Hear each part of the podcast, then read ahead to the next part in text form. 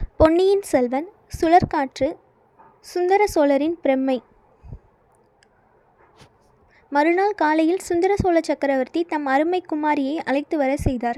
ஏவலாளர் தாதிமார் வைத்தியர் அனைவரையும் தூரமாக போயிருக்கும்படி கட்டளையிட்டார்.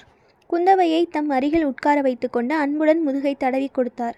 அவர் சொல்ல விரும்பியதை சொல்ல முடியாமல் தத்தளிக்கிறார் என்பதை குந்தவை தெரிந்து கொண்டாள். அப்பா என் பேரில் கோபமா? என்று கேட்டாள். சுந்தர சோழரின் கண்களில் கண்ணீர் துளித்தது. உன் பேரில் எதற்கம்மா கோபம்? என்றார். தங்கள் கட்டளையை மீறி தஞ்சாவூருக்கு வந்ததற்காகத்தான். ஆமாம் என் கட்டளையை மீறி நீ வந்திருக்கக்கூடாது இந்த தஞ்சாவூர் அர- அரண்மனை இளம்பெண்கள் வசிப்பதற்கு ஏற்றதல்ல. இது நேற்று நான் ராத்திரி நடந்த சம்பவத்திலிருந்து உனக்கே தெரிந்திருக்கும். எந்த சம்பவத்தை பற்றி சொல்கிறீர்கள் அப்பா அந்த கொடும்பாளூர் பெண் மூர்ச்சையடைந்ததை பற்றித்தான் சொல்லுகிறேன். அந்த பெண்ணுக்கு இப்போது உடம்பு எப்படி இருக்கிறது? அவளுக்கு இன்றைக்கு ஒன்றுமே இல்லையப்பா. பழையாறையிலும் அடிக்கடி இவள் இப்படி பிரக்ஞை இழப்பது உண்டு. கொஞ்ச நேரத்துக்கெல்லாம் சரியாக போய்விடும். அவளை கேட்டாயா அம்மா? ராத்திரி இந்த அரண்மனையில் அவள் ஏதேனும் கண்டதாகவோ கேட்டதாகவோ சொல்லவில்லையா? குந்தவை சற்று யோசித்துவிட்டு ஆமாப்பா நாங்கள் எல்லோரும் துர்க்கை ஆலயத்துக்கு சென்றிருந்தபோது அவள் தனியாக மேல் மாடத்துக்கு போக பார்த்தாளாம். அப்போது யாரோ பரிதாபமாக புலம்புவது போல கேட்டதாம். அது அவளுக்கு ப பயத்தை உண்டாக்கியதாக சொன்னாள் என்றாள். அப்படித்தான் நானும் நினைத்தேன். இப்போதேனும் அறிந்தாயா குழந்தாய்? இந்த அரண்மனையில் பேய் உலவுகிறது உலாவுகிறது. நீங்கள் இங்கே இருக்க வேண்டாம். போய்விடுங்கள் என்று சுந்தர சோழர் கூறியபோது அவர் உடல் நடுங்குவதையும் அவருடைய கண்கள் வெறித்தபடி எங்கேயோ பார்ப்பதையும் குந்தவை கவனித்தாள். அப்பா அப்படியானால் தாங்கள் மட்டும் இங்கே எதற்காக இருக்க வேண்டும்? அம்மா இங்கே எதற்காக இருக்க வேண்டும்? எல்லோரும் பழையாறைக்கே போய்விடலாமே. இங்கே வந்ததினால் உங்கள் உடம்பு குணமாயிருப்பதாகவும் தெரியவில்லையே என்றாள். சக்கரவர்த்தி துயரம் தோய்ந்த புன்னகை புரிந்து என் உடம்பு இனிமேல் குணமாவது ஏது? அந்த ஆசை எனக்கு கொஞ்சமும் கிடையாது என்றார். அப்படியே நிராசை அடைய வேண்டும். அப்பா பழையாறை வைத்தியர் தங்கள் உடம்பை குணப்படுத்த முடியும் என்று சொல்லுகிறார். அவர் சொல்வதை நம்பி நீயும் இலங்கையிலிருந்து மூலிகை கொண்டு வர ஆள் அனுப்பியிருக்கிறாயாம். நான் கேள்விப்பட்டேன். மகளே என் பேரில் உனக்குள்ள பாசத்தை அது காட்டுகிறது. தந்தையிடம் மகள் பாசம் கொண்டிருப்பது தவறா அப்பா? அதில் தவறு ஒன்றுமில்லை. இப்படிப்பட்ட வாஞ்சையுள்ள புதல்வியை பெற்றேனே அது என் பாக்கியம். இலங்கையிலிருந்து மூலிகை கொண்டு வர நீ ஆள் அனுப்பியதிலும் தவறில்லை. ஆனால் இலங்கையிலிருந்து மூலிகை வந்தாலும் சரி சாவகத்தீவிலிருந்து வந்தாலும் சரி தேவலோகத்திலிருந்து அமுதமே வந்தாலும் சரி எனக்கு உடம்பு இந்த ஜென்மத்தில் குணமாகப் போவதில்லை. ஐயையோ அப்படி சொல்லாதீர்கள் என்றாள் இளவரசி. என் கட்டளையையும் மீறி நீ இங்கு வந்தாயே அம்மா அதற்காக உண்மையில் மகிழ்ச்சி அடைகிறேன் ஒரு நாள் என் மனத்தை திறந்து உன்னிடம் உண்மையை சொல்லிவிட வேண்டும் என்று எண்ணியிருந்தேன். அதற்கு இப்போது சந்தர்ப்பம் கிடைத்தது. சொல்கிறேன் கேள். உடம்பை பற்றிய வ வியாதியாய் இருந்தால் மூலிகை மருந்துகளினால் தீரும். என்னுடைய நோய் உடம்பை பற்றியதல்ல. மனக்கவலைக்கு மருந்து ஏது? தந்தையே மூன்றுலகம் ஆளும் சக்கரவர்த்தியாகிய தங்களுக்கு அப்படி என்ன தீராத மனக்கவலை இருக்க முடியும்? கவிகளுடைய அதிசயோக்தியான கற்பனையை நீயும் சொல்கிறாய் குழந்தாய். நான் மூன்று உலகம் ஆளும் சக்கரவர்த்தி அல்ல ஒரு உலகம் முழுவதும் ஆள்கிறவனும் அல்ல. உலகத்தில் ஒரு மூலையில் சிறு பகுதி என் ராஜ்யம். இதன் பாரத்தையே என்னால் சுமக்க முடியவில்லை. தாங்கள் ஏன் சுமக்க வேண்டும் அப்பா? ராஜ்யபாரத்தை சுமப்பதற்கு தகுந்தவர்கள் இல்லையா? மணிமணியாக இரண்டு புதல்வர்கள் தங்களுக்கு இருக்கிறார்கள். இருவரும் இரண்டு சிங்கக்குட்டிகள் வீராதி வீரர்கள். எப்படிப்பட்ட பாரத்தையும் தாங்கக்கூடியவர்கள்? மகளே அதை நினைத்தால்தான் எனக்கு நெஞ்சு பகீர் என்கிறது. உன் சகோதரர்கள் இருவரும் இணையில்லா வீரர்கள்தான். உன்னைப் போலவே அவர்களையும் கண்ணுக்கு கண்ணாக வளர்த்தேன். அவர்களுக்கு இந்த ராஜ்யத்தை கொடுத்தால் நன்மை செய்கிறவன் செய்கிறவனாவேனா என்று சந்தேகப்படுகிறேன். ராஜ்யத்துடன் பெரியதொரு சாபக்கேட்டையும் அவர்களிடம் ஒப்பித்துவிட்டு போவதே நல்லதென்று சொல்வாயா? அப்படி என்ன சாபக்கேடு இருக்க முடியும்? இந்த ராஜ்யத்திற்கு புறாவுக்காக சதையை அளித்த சிபியும் கன்றுக்குட்டிக்காக மகனை அளித்த மனுநீதி சோழரும் நம் குலத்து முன்னோர்கள். கரிகால் பலவரும் பெருநற்கிள்ளியும் இந்த ராஜ்யத்தை ஆண்டவர்கள். திருமேனியில் தொண்ணூறும் ஆறும் புன் சுமந்த வீர விஜயாலய சோழர் இந்த சிம்மாசனத்தில் வீற்றிருந்தார். காவேரி நதி தீரத்தில் நூற்றெட்டு ஆலயங்கள் எடுப்பித்த ஆதித்த சோழரும் சிற்றம் சிற்றம்பலத்துக்கு பொன்வேய்ந்து பொன்னம்பலமாக்கிய பராந்தகரும் இந்த ராஜ்யத்தை விஸ்தரித்தார்கள். அன்பே சிவம் எனக் கண்டு அன்பும் சிவமும் தாமாகவே வீற்றிருந்த கண்டராதித்தர் அரசு புரிந்த தர்ம மகாராஜ்யம் இது. இப்படிப்பட்ட ராஜ்யத்திற்கு சாபக்கேடு என்ன இருக்க முடியும்? அப்பா தாங்கள் ஏதோ மனப்பிரமையில் இருக்கிறீர்கள். இந்த தஞ்சாவூர் கோட்டையை விட்டு தாங்கள் புறப்பட்டு வந்தால் நான் இவ்விடம் விட்டு புறப்பட்டால் அடுத்த கணம் என்ன ஆகும் என்று உனக்கு தெரியாது. அழகிய பழையாறையை விட்டு இந்த தஞ்சை கோட்டை ஆகிய சிறையில் நான் சந்தோஷத்துக்காக இருக்கிறேன் என்று கருதுகிறாயா? குந்தவை நான் இங்கே இருப்பதனால் இந்த பழம்பெரும் சோழ ராஜ்யம் சின்ன சின்னாபின்னமாகாமல் காப்பாற்றி வருகிறேன். நேற்றிரவு நாடகமாடிக்கொண்டிருந்த போது என்ன நடந்தது என்பதை யோசித்துப் பார். நிலா மாடத்தின் முகப்பிலிருந்து நான் எல்லாவற்றையும் கவனித்துக் கொண்டிருந்தேன். நாடகத்தை நடுவில் நிறுத்திவிடலாமா என்று கூட தோன்றியது. தந்தையே இது என்ன? நாடகம் மிக நன்றாக இருந்ததே. சோழக்குல பெருமையை எண்ணி என் உள்ளம் பூரித்ததே. எதற்காக நிறுத்த விரும்பினீர்கள்? நாடகத்தில் எந்த பகுதி தங்களுக்கு பிடிக்காமல் இருந்தது? நாடகம் நன்றாகத்தான் இருந்தது மகளே. அதில் ஒரு குற்றமும் நான் காணவில்லை. நாடகம் பார்த்தவர்களின் நடத்தையை பற்றியே சொல்கிறேன். கொடும்பாளூர் கட்சியும் பழுவேட்டரையர் கட்சியும் எழுப்பிய போட்டி கோஷங்களை நீ கவனிக்கவில்லையா? கவனித்தேன் அப்பா நான் ஒருவன் இங்கு இருக்கும்போதே இவர்கள் இப்படி நடந்து கொள்ளுகிறார்களே. நான் இல்லாவிட்டால் என்ன ஆகும் என்று சிந்தித்துப் பார். நான் தஞ்சாவூரை விட்டு கிளம்பிய தட்சணமே இரு கட்சியாருக்குள்ளும் சண்டை மூலம் கிருஷ்ண பரமாத்மாவின் சந்ததிகள் ஒருவரை ஒருவர் தாக்கிக் கொண்டு அழிந்தது போல் இவர்களும் அழியும் போதும் இந்த மகா சாம்ராஜ்யமும் அழிந்துவிடும். அப்பா தாங்கள் இந்த சோழ சாம்ராஜ்யத்தில் சக்கர சர்வாதிகார சக்கரவர்த்தி. பழுவேட்டரையர்களும் சரி கொடும்பாலூர் வேலிரும் சரி. தங்கள் காலால் இட்டதை தலையால் செய்ய கடமைப்பட்டவர்கள். அவர்கள் அத்துமீறி நடந்தால் அவர்களுடைய அழிவை அவர்களே தேடிக்கொள்கிறார்கள். தாங்கள் ஏன் கவலைப்பட வேண்டும்? மகளே சென்ற நூறு வருஷமாக இந்த இரு குலத்தோரும் சோழ சாம்ராஜ்யத்துக்கு இணையில்லா ஊழியம் செய்திருக்கிறார்கள். அவர்களுடைய உதவியின்றி சோழ ராஜ்யம் இப்படி பல்கி பெருகி இருக்க முடியுமா? அவர்கள் அழிந்தால் ராஜ்யத்துக்கும் அது பலவீனம்தானே? அப்பா அந்த இரு கட்சியில் ஒரு கட்சிக்காரர்கள் தங்களுக்கு விரோதமாக சதி செய்யும் துரோகிகள் என்று தெரிந்தால்?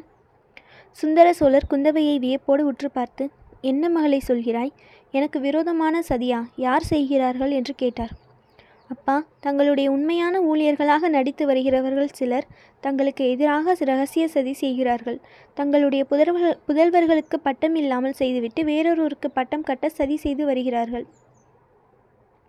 யாருக்கு? யாருக்கு மேலே உன் சகோதரர்களுக்கு பட்டம் இல்லை என்று செய்துவிட்டு வேறு யாருக்கு பட்டம் கட்ட பார்க்கிறார்கள்? என்று சுந்தர சோழ சக்கரவர்த்தி பரபரப்புடன் கேட்டார். குந்தவை மெல்லிய குரலில் சித்தப்பா மதுராந்தகனுக்கு அப்பா நீங்கள் நோய் படுக்கையில் படுத்திருக்கையில் இவர்கள் இப்படி பயங்கரமான துரோகத்தை செய்கிறார்கள் என்றாள்.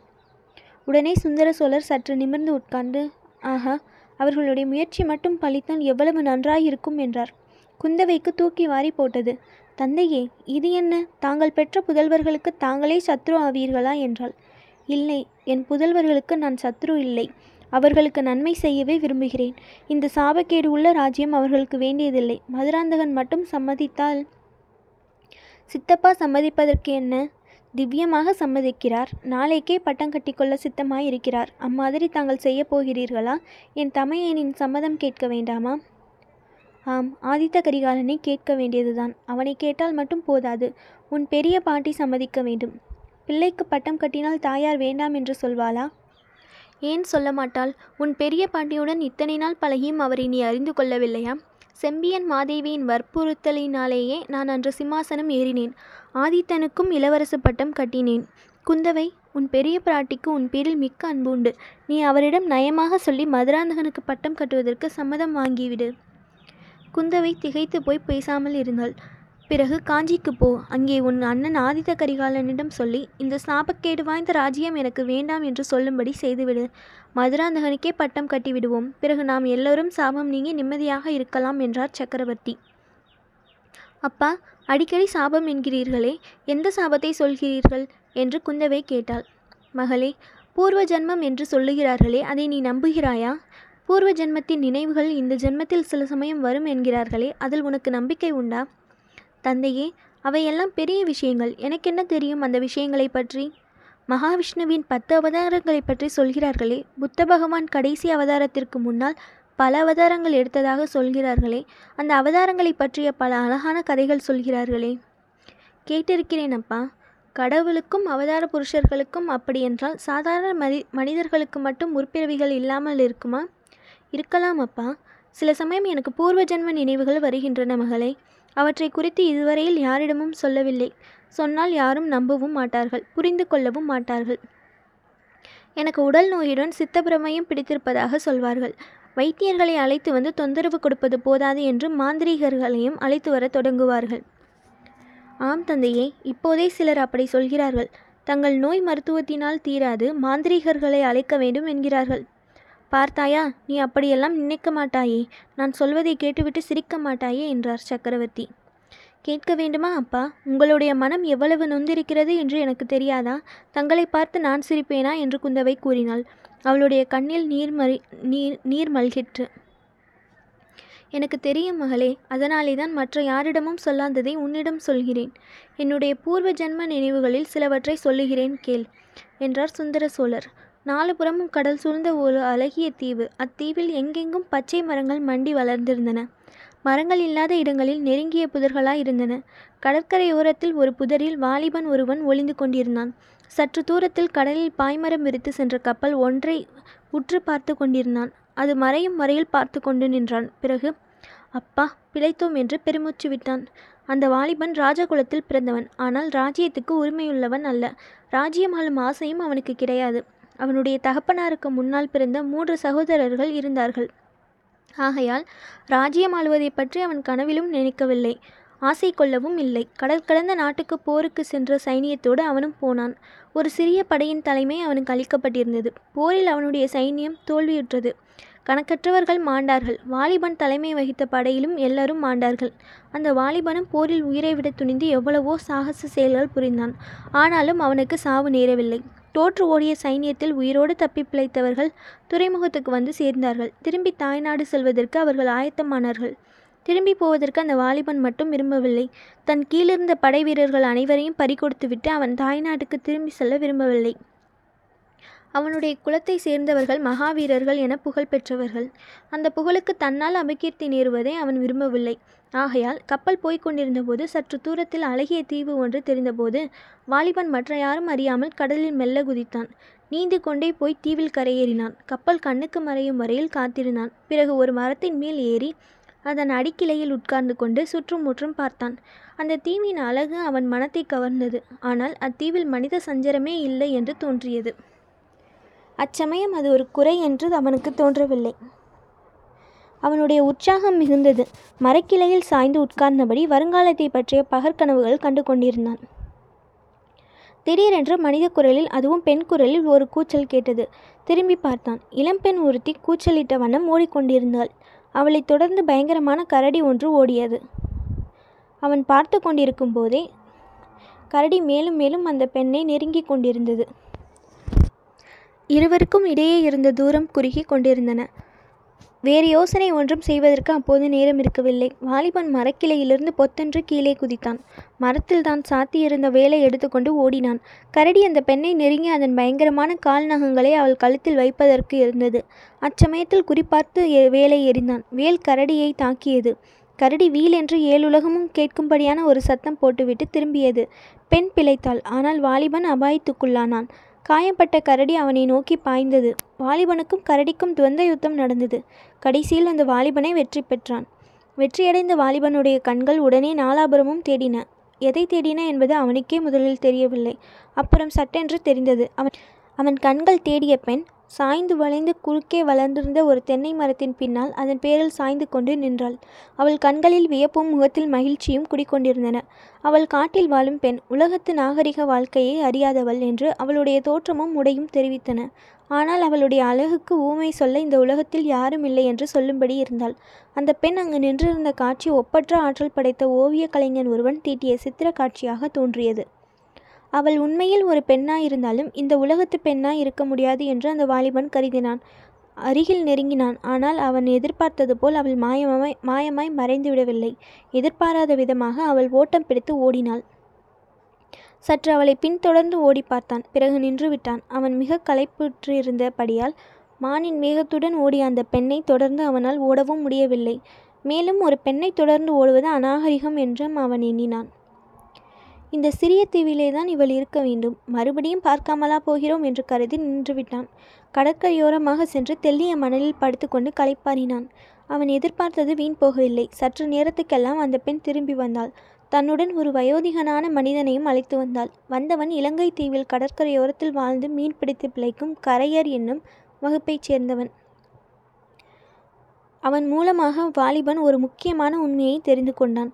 அதாவது அந்த பெண் தக்க சமயத்தில் அவனுடைய உயிரை காப்பாற்றினாள் என்று அறிந்தான். அவன் மரக்கிளையின் மேல் உட்கார்ந்து கடலையே கூர்ந்து கவனித்துக் கொண்டிருந்தபோது கரடி ஒன்று அவன் பின்பக்கமாக வந்து அவனை உற்று பார்த்தது. பிறகு மரத்தின் மேல் ஏறத் தொடங்கியது. இதையெல்லாம் அந்த பெண் பார்த்து கொண்டிருந்தாள். கரடியை வேறு திசையில் இழுப்பதற்கும் அந்த வாலிபனை எச்சரிக்கை செய்வதற்கும் அவள் அவ்விதம் கூச்சலிட்டாள். கரடி மரத்தின் மேலே ஏறுவதை விட்டு அவளை தொடர்ந்து ஓடத் தொடங்கியது.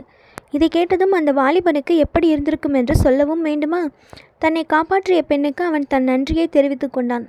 ஆனால் அவளோ ஒரு வார்த்தையும் மறுமொழியாக சொல்லவில்லை. அவளிடம் வாலிபன் கூறியதற்கெல்லாம் அவளுடன் வந்த மனிதனே மறுமொழி கூறினான். இது வாலிபனுக்கு முதலில் வியப்பாய் இருந்தது. உண்மை என்னதென்று அறிந்ததும் வியப்பு மறைந்தது. அந்த பெண் பேசத் தெரியாத ஊமை. அவளுக்கு காதும் கேளாது என்று அறிந்து கொண்டதும் அவ்வாலிபனுடைய பாசம் பன்மடங்காகியது. பாசம் வளர்ந்து தலைப்பதற்கு சூழ்நிலையும் சந்தர்ப்பமும் துணை செய்தன. காது கேளாததும் பேசத் தெரியாததும் ஒரு குறையாகவே அவ்வாலிபனுக்கு தோன்றவில்லை. வாயினால் சொல்ல முடியாத அற்புதமான உண்மைகளையும் அந்தரங்க ரகசியங்களையும் அவளுடைய கண்களே தெரியப்படுத்தின. அந்த நயன பாஷைக்கு ஈடான பாஷை இந்த உலகத்தில் வேறு வேறு என்ன உண்டு? அதுபோலவே காது கேளாததற்கு ஈடாக அவளுடைய நாசியின் உணர்ச்சி அதிசயமான சக்தி வாய்ந்ததாய் இருந்தது. அடர்ந்த காட்டின் காட்டின் மத்தியில் வெகு தூரத்தில் மறைந்திருக்கும் காட்டு மிருகம் இன்னதென்பதை அவளுடைய முகர்தல் சக்தியைக் கொண்டே கண்டுபிடிக்க அவளால் முடிந்தது. ஆனால் இதெல்லாம் என்னத்திற்கு? ஹிருதயங்கள் இரண்டு ஒன்று சேர்ந்துவிட்டால் மற்ற புலன்களை பற்றி என்ன கவலை? அந்த வாலிபனுக்கு அத்தீவு சொர்க்க பூமியாகவே தோன்றியது. நாட்கள் மாதங்கள் வருஷங்கள் இவ்விதம் சென்றன. எத்தனை நாள் அல்லது வருஷம் ஆயிற்று என்பதை கணக்கு பார்க்கவே அவன் மறந்துவிட்டான். வாலிபனுடைய இந்த சொர்க்க வாழ்வுக்கு திடீரென்று ஒரு நாள் முடிவு நேர்ந்தது. அதிலிருந்து படகிலும் கட்டுமரங்களிலும் பலர் இறங்கி வந்தார்கள். அவர்கள் யார் என்று பார்க்க வாலிபன் அருகில் சென்றான். தன்னை தேடிக்கொண்டுதான் அவர்கள் வந்திருக்கிறார்கள் என்று அறிந்தான். அவனுடைய நாட்டில் எதிர்பாராத நிகழ்ச்சிகள் பல நடந்துவிட்டன அவனுடைய தந்தைக்கு மூத்த சகோதரர்கள் இருவர் இறந்து போய்விட்டார்கள். இன்னொருவருக்கு புத்திர சந்தானம் இல்லை. ஆகையால் ஒரு பெரிய சாம்ராஜ்யம் அவனுக்காக காத்திருக்கிறது என்று தெரிந்து கொண்டான். அவனுடைய உள்ளத்தில் ஒரு பெரிய பூசல் ஏற்பட்டது. அந்த அழகிய தீவையும் அதை சொர்க்க பூமியாக்கிய ஊமை பெண்ணையும் விட்டுப்போக அவனுக்கு மனமில்லை. அதே சமயத்தில் ஊரையும் உற்றார் உறவினரையும் பார்க்கும் ஆசை ஒரு பக்கத்தில் அவனை கவர்ந்து இழுத்தது. அவன் பிறந்த நாட்டை நாலாபுரமும் அபாய அபாயம் சூழ்ந்திருக்கிறதென்றும் அறிந்தான். யுத்த பேரிகையின் முழக்கம் மிக மிக தொலைவிலிருந்து அவன் காதில் வந்து கேட்டது. அது அவன் முடிவு செய்வதற்கு துணை செய்தது. திரும்பி வருகிறேன். என் கடமையை நிறைவேற்றிவிட்டு வருகிறேன் என்று அப்பெண்ணிடம் ஆயிரம் முறை உறுதிமொழி கூறிவிட்டு புறப்பட்டான். காட்டில் பிறந்து வளர்ந்த அந்த ஊமை பெண் நாட்டிலிருந்து வந்திருந்த மனிதர்களுக்கு மத்தியில் வருவதற்கே விரும்பவில்லை. வாலிபன் படகில் ஏறியபோது அவள் சற்று தூரத்தில் அந்த பழைய வளைந்த தென்னை மரத்தின் மேல் உட்கார்ந்து பார்த்து கொண்டிருந்தாள். அவளுடைய இரு கண்களும் அப்போது இரண்டு கண்ணீர் கடல்களாக வாலிபனுக்கு தோன்றின. ஆயினும் அவன் தன் மனத்தை சா கல்லாக செய்து கொண்டு படகில் ஏறி சென்று கப்பலை அடைந்தான். குந்தவை அந்த வலைஞர் குலப்பெண் அப்படி நின்று பார்த்து கொண்டிருந்தாலே அந்த காட்சியின் நினைவு அடிக்கடி என் மனக்கண் முன் தோன்றிக் கொண்டிருக்கிறது. எவ்வளவு முயன்றாலும் மறக்க முடியவில்லை. அதை காட்டிலும் சுகமான இன்னும் ஒரு காட்சி நினைத்தாலும் குலை நடுங்கும் காட்சி அடிக்கடி தோன்றிக் கொண்டிருக்கிறது. இரவிலும் பகலிலும் உறங்கும்போது விழித்திருக்கையிலும் என்னை வருத்தி வேதனைப்படுத்தி கொண்டிருக்கிறது. அதையும் சொல்லட்டுமா என்று சுந்தர சோழர் தம் அருமை மகளை பார்த்து கேட்டார். உருக்கத்தினால் தொண்டை அடைத்து தளதளத்த குரலில் சுந்தர சோழரின் அருமை குமாரி சொல்லுங்கள் அப்பா என்றார்.